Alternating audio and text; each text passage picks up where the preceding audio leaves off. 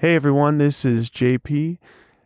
Real quick before we start today, I want to tell you about an app called Train Your Ears.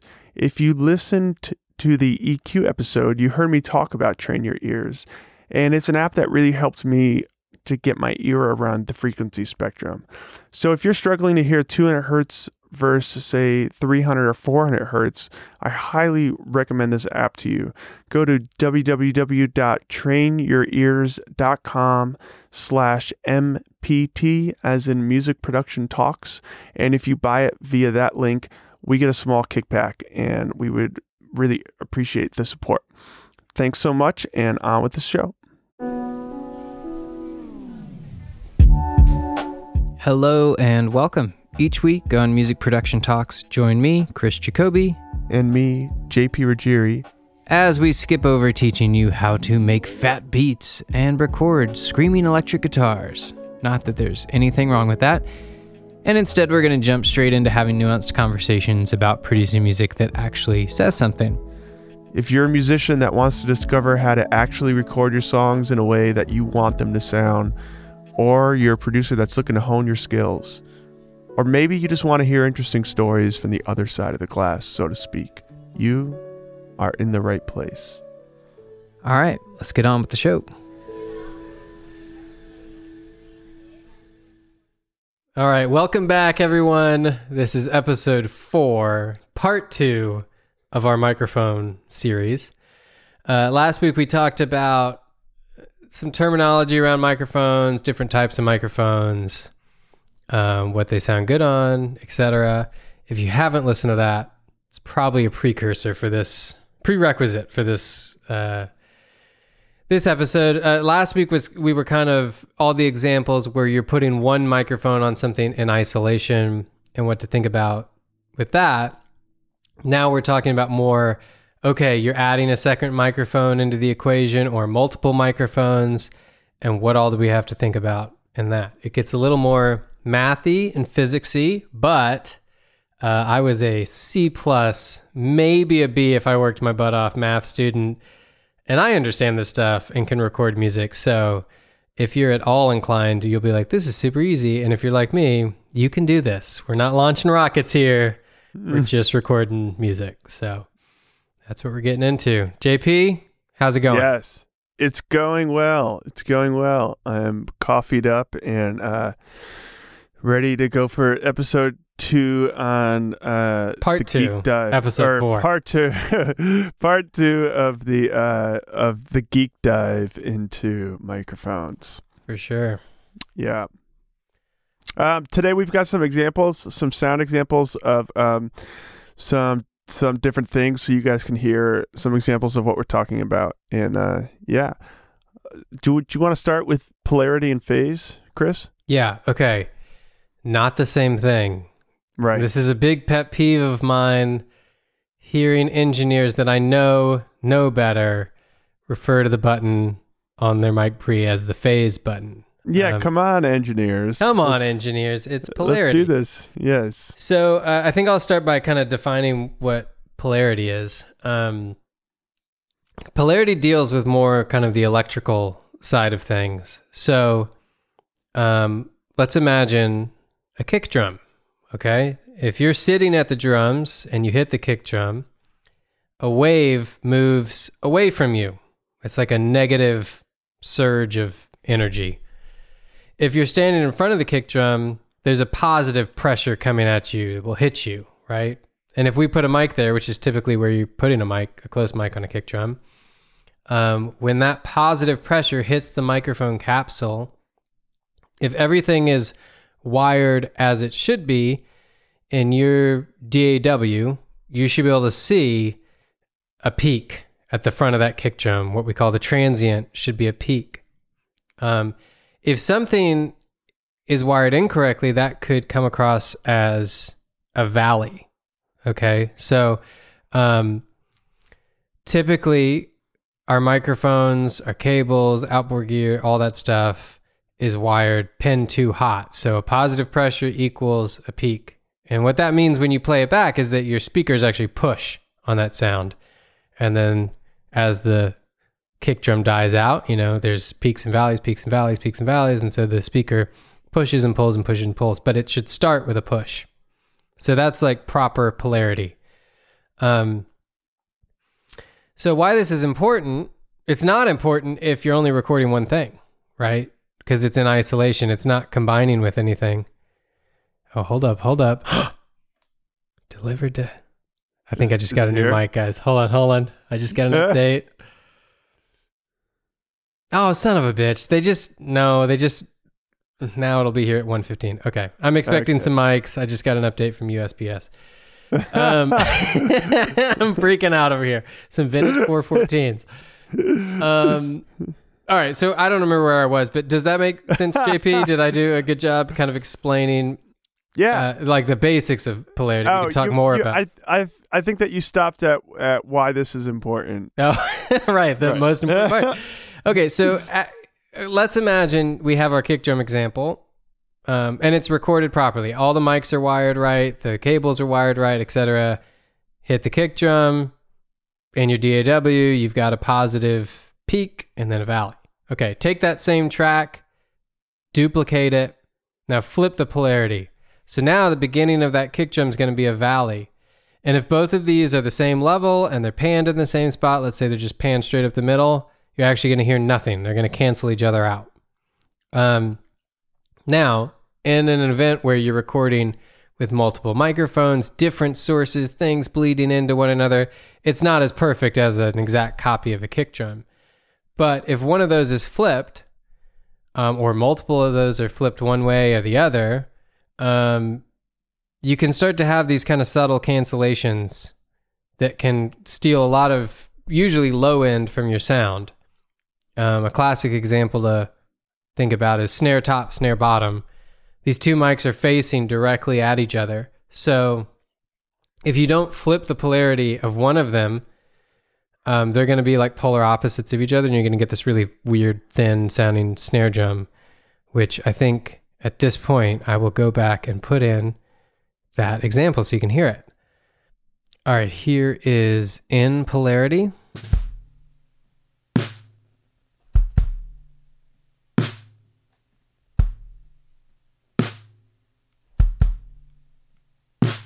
And here is out of polarity.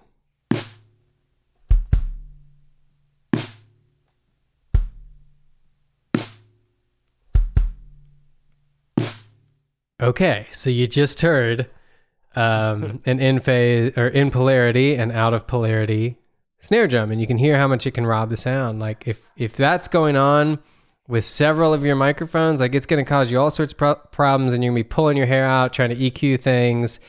And the fix is to zoom in and make sure everything is moving in the same direction. Does that make sense? It does. I, I, actually, one thing I wanted to ask you, um, Mhm. Since we're on this topic, is a lot of times, like when you zoom in, I found that like certain parts of it will be working together in the right direction, and then other parts are going in total opposite direction. How do you deal with that? Well, um, effectively, you can't, which we'll get into when we get into phase. Okay. Um, but I think the main thing is just trying to make sure that everything is in polarity and then going from there. So that that should be kind of step one. And there's a few ways to check it. Um, you know, if you really want to get geeky, you can get a polarity clicker. Uh, There's only one company I know of that makes one. It's called Galaxy, and it's basically like these two units about the size of a DI box, um, and one of them makes this little like sound, and you put that in front of your microphone, and then the other one, you come out of your recording device. Let's assume it's a computer, and come into this uh, box, and a little green light will light up if you're in polarity and everything's correct, and a red light will light up um, if you're not. So you can check it that way. Um, you can also, like in the case of the drum set, right? Like you can hit a snare drum and look at it. You can hit a kick drum and look at it, and just make sure that, especially if you have two, like two mics on the kick drum or two mics on the snare drum, you want to make sure those are working together. But Right. as far as like the bleed from the snare drum into the floor tom mic, like maybe it comes in flipped and maybe it doesn't. Um, but you want to make sure that the floor tom is correct. Does that make sense? Right. Yeah. So that's polarity. The uh, the other example I'll give you where I've found this to be helpful. Um, one time I set up two singers looking at each other, so they could like, you know, have eye contact and all that. And uh, in that case, it's kind of the opposite of the snare. And the snare snare drum, both mics are looking at each other. In this case, they were looking directly away from each other, like 180 Right. degrees. Right. And in that case, you need to flip it too. And it was it was subtle. And the snare thing is it's much more obvious. In this case, it was like, oh yeah, it's a little better sounding. So Right. Okay. Right. yeah. Um, have you found any other instances where you think about polarity? Um, I don't know. I guess I'm. Well, yeah. Like if uh, well, maybe that's phase though. Maybe I'm a, a little foggy on this. I'm curious to to hear you talk about phase. If we think of polarities like this electrical flipping of the signal 180 degrees this way or 180 degrees that way, phase is a lot trickier because phase is like the timing of frequencies. So there's no such thing as perfectly in phase at all frequencies. If you have Okay. two microphones up on and they're picking up the same source, be it two mics on a guitar amp or two mics on a kick drum or there's two guitar amps and there's a mic on one and a mic on another and they're bleeding into each other, there's no way you can ever get it in phase at all the frequencies. Okay. So imagine um, a speaker in a room putting out like a sine wave. Let's say it's at 100 hertz and there's a microphone a foot away. Okay. Um, and let's say when the sound gets from the speaker to the microphone, the peak of that 100 hertz cycle hits the uh, microphone. Okay. Now you put a second microphone across the room which part of the cycle is going to hit that microphone? Is it going to be the top of the peak of that sound? Is it going to be somewhere between a peak and a valley? Is it going to be a valley? If it is a peak, those two microphones are perfectly in phase at 100 hertz, which means they're also in phase at any of the octaves of those, which would be like 100 hertz, 200 Okay. hertz, 400, all the doubles. Yeah. Um, but that also means that there's some other frequency where they're 180 degrees out of phase. Right. and I think there right. is like a you could figure out what that is with a formula or something. Um, so the the idea of I'm going to get these perfectly in phase is impossible. Not possible. Yeah. But what we are trying to do is I want to minimize the the cons like like in your example that you gave last week of putting up an SM57 and a Royer Mm-hmm.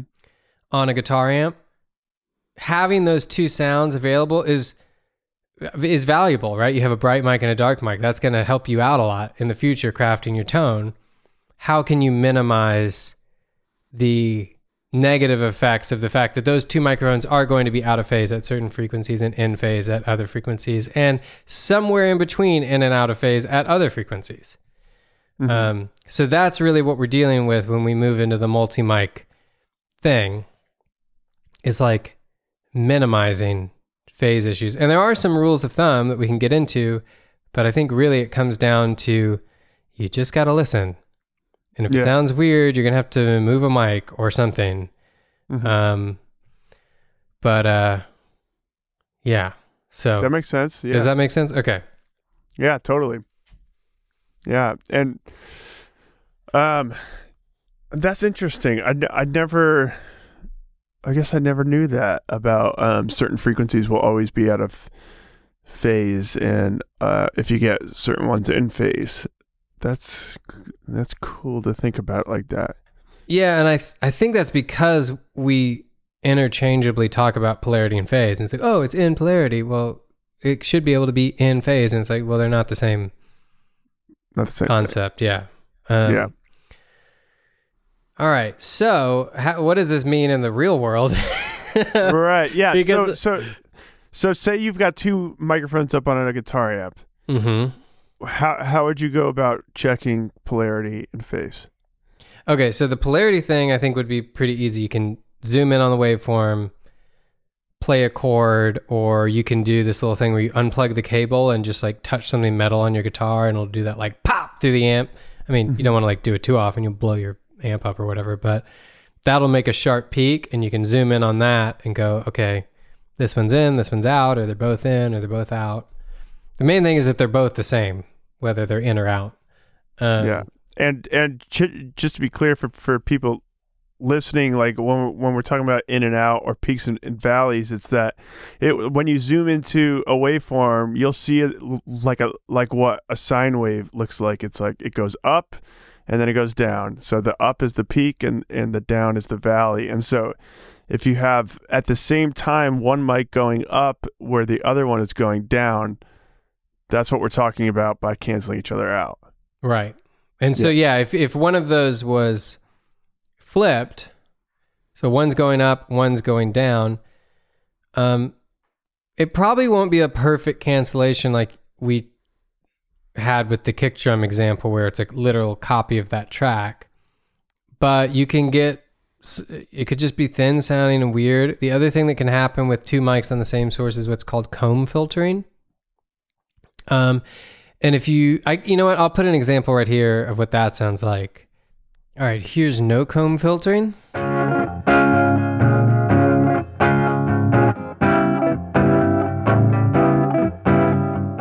And here's the same thing with some comb filtering.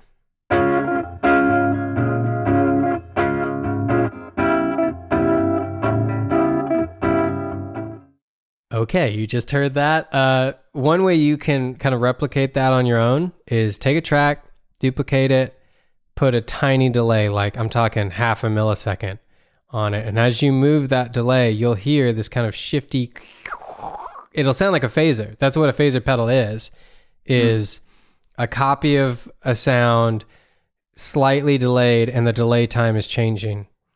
And that's that comb filtering sound. It's, it's like, someone took an EQ on your guitar and like notched out 100, 200, 400, 800, like really deep. It just sounds like this weird hollow thing. That's worst case scenario when you've got two mics on a source.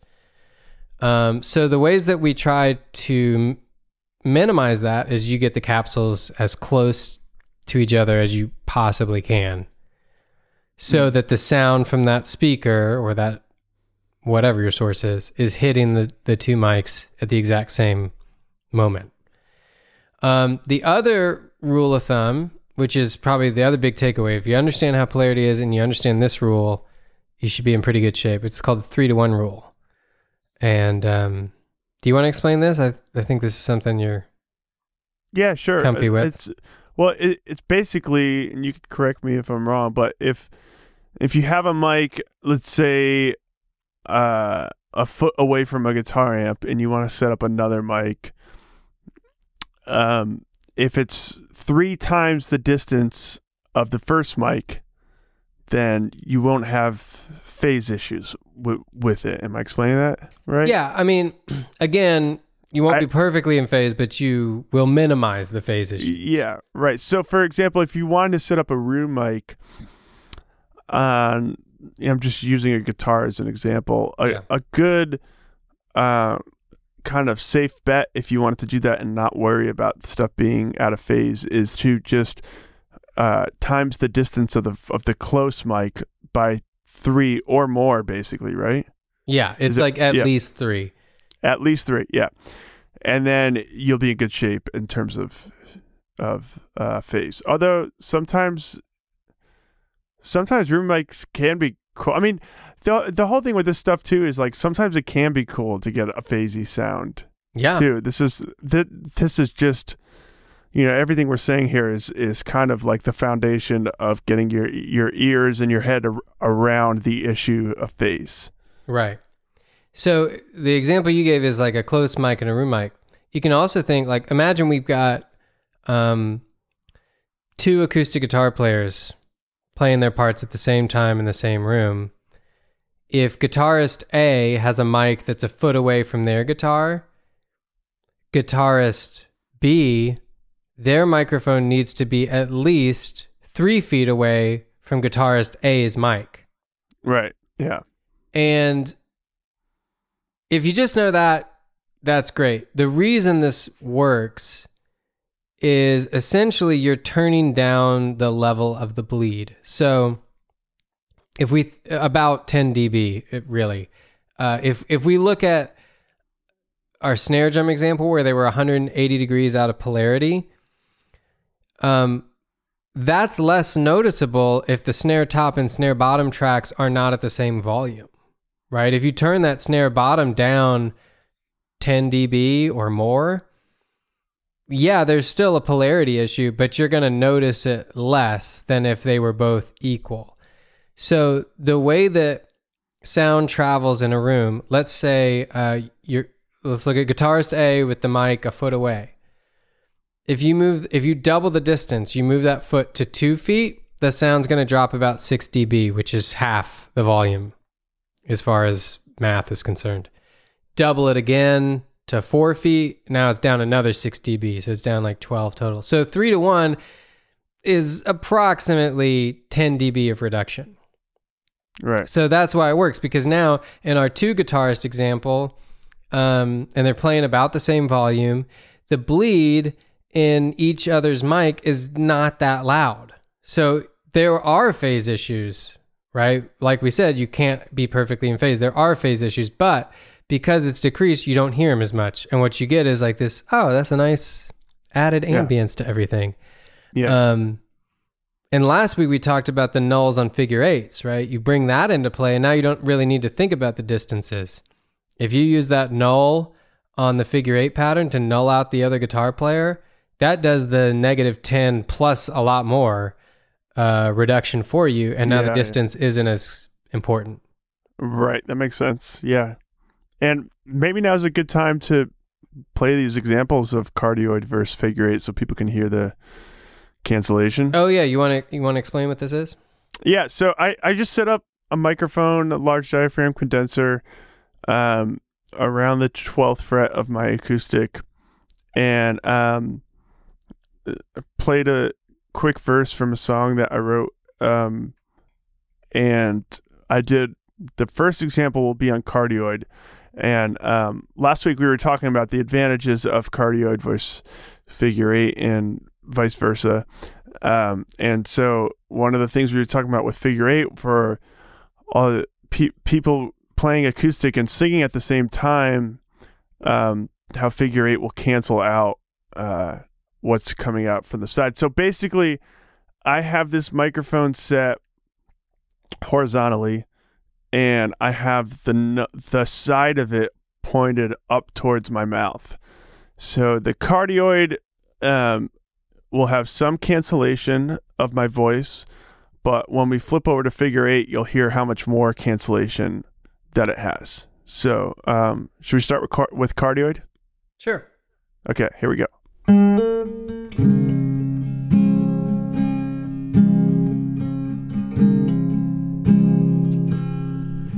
Wonder what it takes to write a song about you. One that makes you feel the way I do. even if it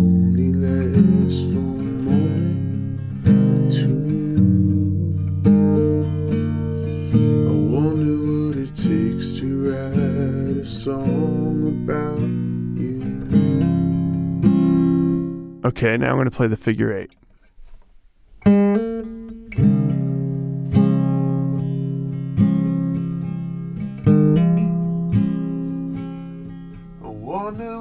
So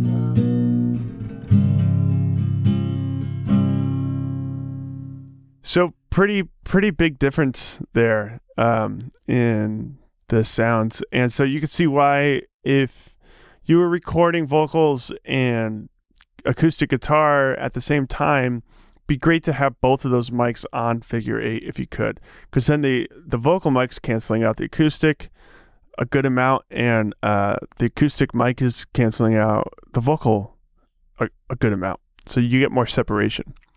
Yeah, and I think the other thing to listen for um, is what does the bleed sound like? Not just the level of the bleed, but actually the frequency response to the bleed. Yeah, that's an interesting thing. So, uh, off axis bleed refers to basically off axis, meaning if you're in cardioid or figure eight, the side of the microphone, like the sound that's hitting the side of the microphone. On, uh, you know, kind of going into extremes, like a, a on a ribbon microphone, you're going to get the most natural sound on the off axis. I mean, on the on axis too, but uh, right now we're just talking about off axis. Right. Versus like, like a large diaphragm condenser on cardioid, um, you'll it tends to get a little phasey on the off axis bleed. Um, and it's not the most pleasant sound, especially in recording drums. Say, for example, you know, if you have cardioid on the toms, Ugh. this the cymbals just sound uh they sound like shit. to be blunt about it. Uh, but like it's so common. It's so common that people do that. And um why Right. I is that? um well, I think I did mention last week like if you got a wild drummer that doesn't do a lot of studio work, it's like, well, I'm not putting my condenser up there. Um Yeah. so you shove a 421 on there and it happens to be cardioid and the the thing is with the close mics on drums like, well, yeah, you could just gate it 10 dB and then you've effectively followed the 3 to 1 rule, right? But not really because the gates open up on the tom fill and what happens after the tom fill? A big cymbal crash. So now you have this awful sounding cymbal bleeding through your tom mics, uh, which you were trying to gate out. And it's like, yeah, it's tricky. So, um, yeah. So I mean, be aware. I, I think the the main things are like, okay, be aware of the polarity. Uh, make sure that the phase is working in your favor, right? The cons aren't outweighing the pros. Um, and so that's distances, that's also polar patterns. And then it's also just, you have to listen to the bleed. And I think you just have to train yourself to do that. When you're just recording an instrument by itself, you just listen to that and go, oh, yeah, it sounds like a guitar, or it sounds like a voice, or hey, there's a little proximity effect. Let's move it, move the singer back a little bit. But when you have multiple mics up and you have to listen to the bleed and go, okay, does that Yeah. bleed sound good or does it bleed sound bad? I'd rather have more bleed but good sounding bleed than put everything in cardioid and try to point the back of the mic at everything and try to cancel it out and then I get this weird phasey Yeah. mess, you know? I mean basically cardioid sucks. Basically cardioid. it really does. uh, especially kinda on large, large, large d- diaphragm condensers. The interesting thing is, I don't know. I, I feel like cardio uh, car- cardioid on small diaphragm condensers isn't as much of an issue. I Right. feel like you, and uh, now, but having said that, you so you you just bought these old 414s from the 70s, which That's will be coming in today Any and second. I, I, I, I know you were you're excited to use them on toms. You were saying right? yeah. Amongst Now- other things, I want to try Yeah, out on all of sorts course. of stuff. Of course, but so that's a large diaphragm condenser. So how what polar pattern would are you are you just wanting to put that on Omni? Are you thinking? Well, they they have uh, four on the vintage models. I think the new ones Mhm. have like nine or something. Yeah, there's a ton of them. Uh, my plan was to try figure eight and try hypercardioid, and hypercardioid is kind of in between figure eight and cardioid. Okay. And the the cool thing about using a pattern like hypercardioid or figure eight um, is you have a lot more proximity effect. So you can put the mic a little farther back so it doesn't get hit by a stick, and uh, the proximity effect will kind of make up for whatever you're losing from being a little further away from the source. That's cool. Um, you know, I, you do have to be careful putting it in those patterns because if your cymbal is sitting right behind the mic, you've now Yeah, mic'd up the cymbal. So right. um, you just got to be careful with placement to make sure that you're aiming the nulls at things you want out, like the cymbal. Um, but I don't know. That's what I'm going to experiment with. We'll see if it's cool. It might not be, and I'll be like, oh, I'll just put it in cardioid, you know. But um, I think I think I try to. I'm trying to default to okay. Let me try figure eight. Try to make it work, and yeah. if it doesn't, you know, So is on a rack on on a on on a rack tom, how would you set up the mic to null out the cymbals if it was on figure eight? I'm just trying to think of it myself. Okay, let's. I'm gonna picture kind of your typical drum set. Uh, you've got you know two two toms, you know one kick drum, one snare drum, nothing crazy. Maybe you have a crash cymbal kind of to the left of the rack tom, and then you have your right your ra- uh, your ride kind of in between the toms. So if you put that mic right on the rack tom, uh, kind of facing towards the tom and towards the snare the sides are going to be pointing at your crash cymbal and your ride cymbal. Mm. Problem solved. I think where I, I see an issue is a lot of people put a second crash kind of over their floor tom. Mm. Um, so that if you if you're in that scenario and you put it in figure eight, well now you're miking the the floor time and that crash. So I guess Yeah. it's just a matter of um, Depends on the situation. you know asking the drummer to move a cymbal or or just okay I've got to use cardioid. It is what it is. Yeah. You could I mean you could also or just put a small small diaphragm condenser on that drum. Yeah, you could do that too. Though I think having a large diaphragm on a big tom, you'll get a little more, a little more booty out of it. But Yeah.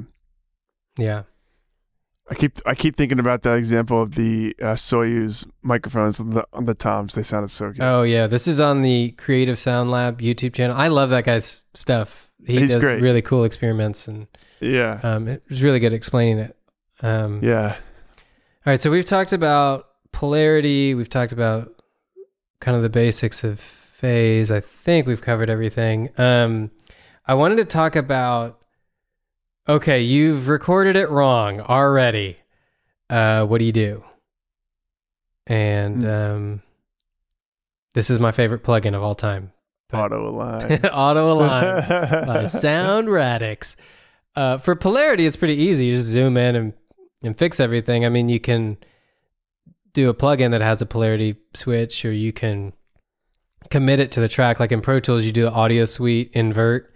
The only thing I will caution you is like if you have multiple playlists, you better do it to all the playlists. Or you, if you start comping, you're gonna have like real Right. issues. Polarity's Right. flipping back and forth throughout the comp. Um, but phase, uh, there's this company, Sound Radix. They make a plugin called Auto Align, and this thing is freaking magic. Um, it's amazing. Yeah. It's have you have you used it on guitar or just drums? Yeah, yeah, yeah. I mostly use it on drums, but no, I mean, I well, that's not true. I use it on basically everything that is double s- sound sourced, and then I, I, I decide. Like there has been certain times where it just wasn't better. I just didn't think it, it was better. On drums, it's always better. It's just I- basically. I say it's like eighty percent of the time. I'm like, Yeah. oh, that's way better, or I'm like, it didn't do anything. Rarely yeah, is it true. bad. Re- rarely Yeah. is it bad sounding, but basically how it works is like you put this plugin on, let's say like all your drum tracks that were recorded at the same time. If you've got multiple overdubs, you know, whatever. But uh, and then you just kind of dictate one of them, like your kick or your snare or whatever you want, is the reference. And then you turn this plugin on, and it's like it time aligns all of them to this reference. Um, Yeah, and it'll it- change polarity too, because as you, if you delay something, then maybe the polarity does need to be flipped to actually be yeah, in still. And I don't know how it freaking works, It's but it's like you get all this low end back usually, and it's just like, dang, Yeah, I wish it sounded like that when I recorded it. so much punchier. I'm curious on how you set it up because the uh, the way I do it is I first uh you know over overheads usually come to me in two monos and so be, be, before I put them on a stereo track I'll put the um, auto align on the two overheads and make sure those are perfectly in phase, and then collapse Oh. it, cl- collapse that to stereo, and then that's my that's my reference for the whole kit. So uh, off of that, I start with the snare top. I get the snare Mhm. top in phase with the overheads, then the toms, and then I take the snare top and I send that separately. Oh my gosh. You Is- make is this this not so what you do? complicated. Is this not what you do? All right. Uh, okay, all right. I'm curious Well- how you do it. okay. Uh, first of all, uh, oh, I don't know. I'd pick kick or snare as the reference. I group all the other tracks. And then in your group settings in Pro Tools, you can have uh, like insert A Right. is linked. yeah. So I do that. I put it on all of them. I hit on and I play the track and it just does everything.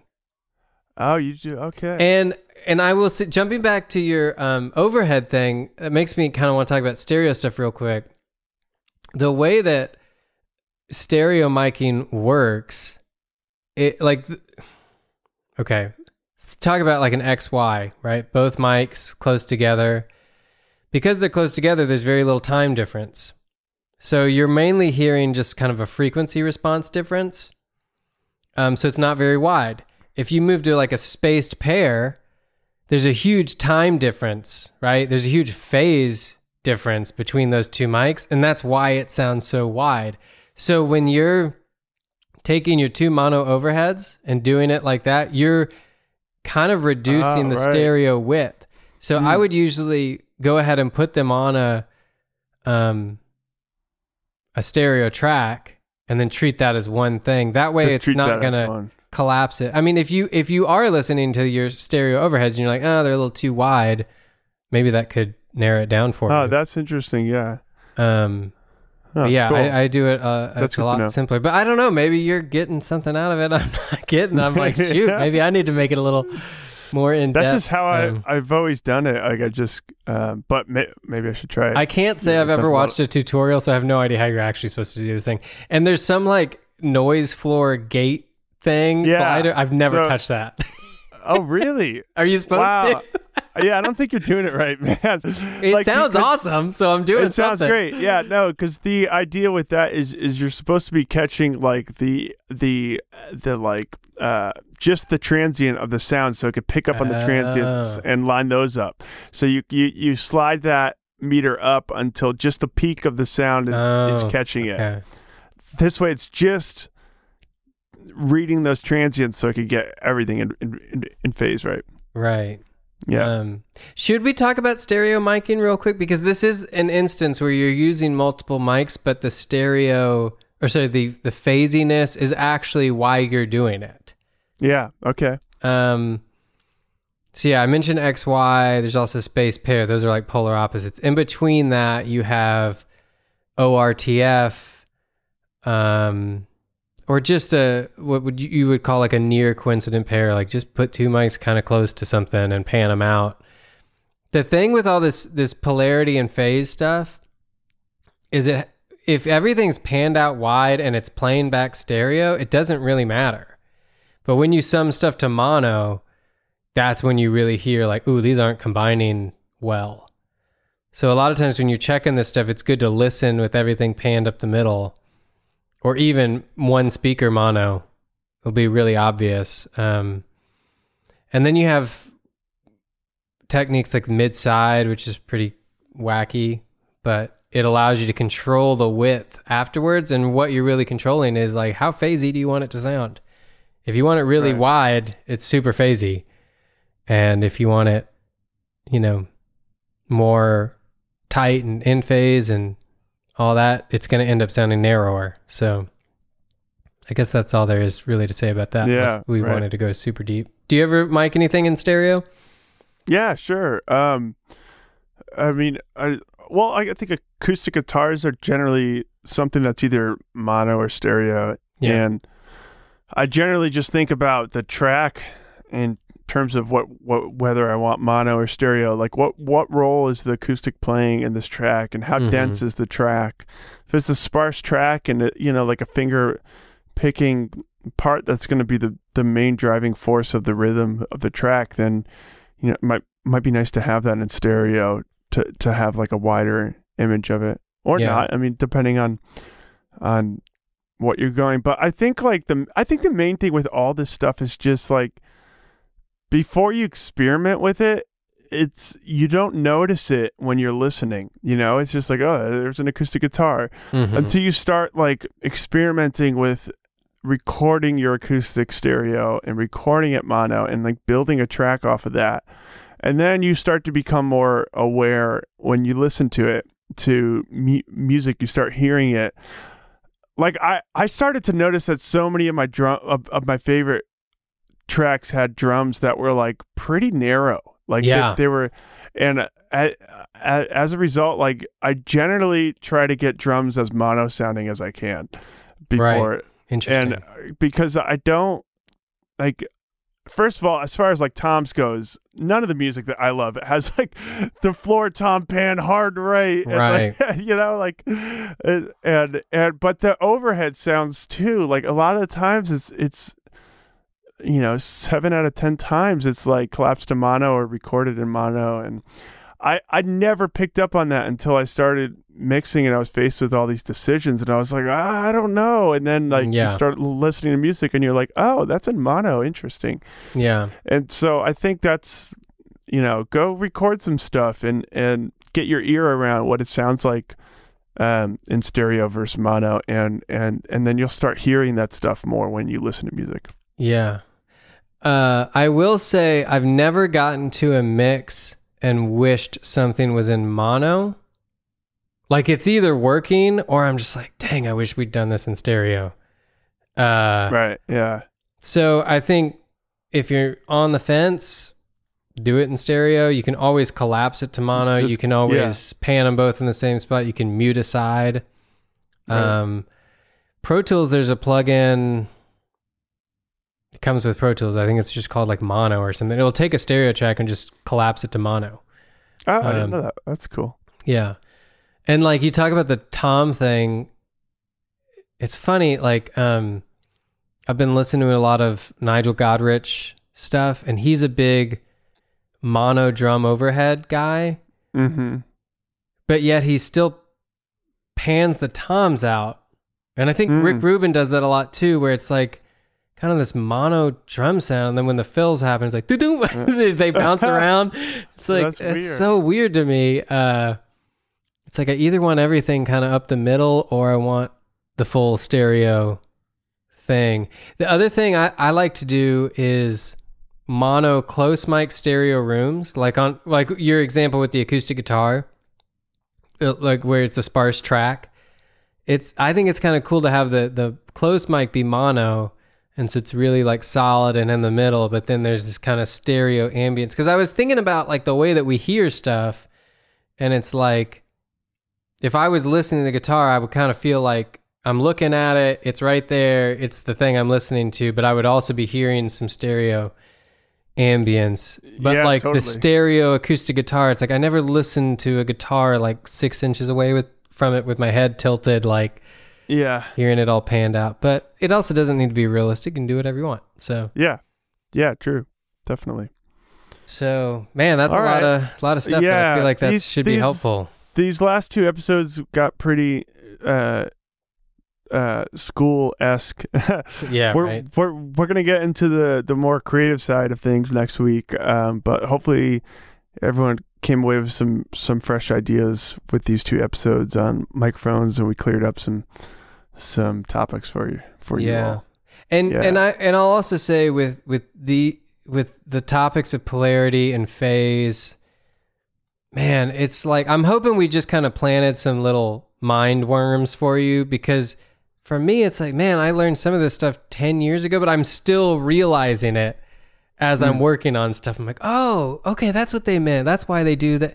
It's like you don't have to get it all at once. Like if you just kind of understand a little bit, like you'll start to realize why this stuff's important down the line, you know? Yeah, totally. But um, yeah, so next week we'll talk about something creative. I don't know what that's going to be, but um, we'll figure Yeah, it out and, we got some ideas.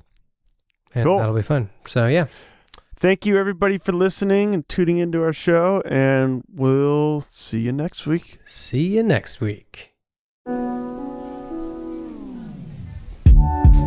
Thank you so much for joining us on this episode of Music Production Talks. If you're enjoying this podcast and are finding it to be beneficial for your growth as a musician, we would really appreciate a subscribe and a positive review on whichever platform you use for streaming. Reviews and subscribes help us grow the show and rank higher in podcast search engines. Thanks so much again, and we'll catch you next time.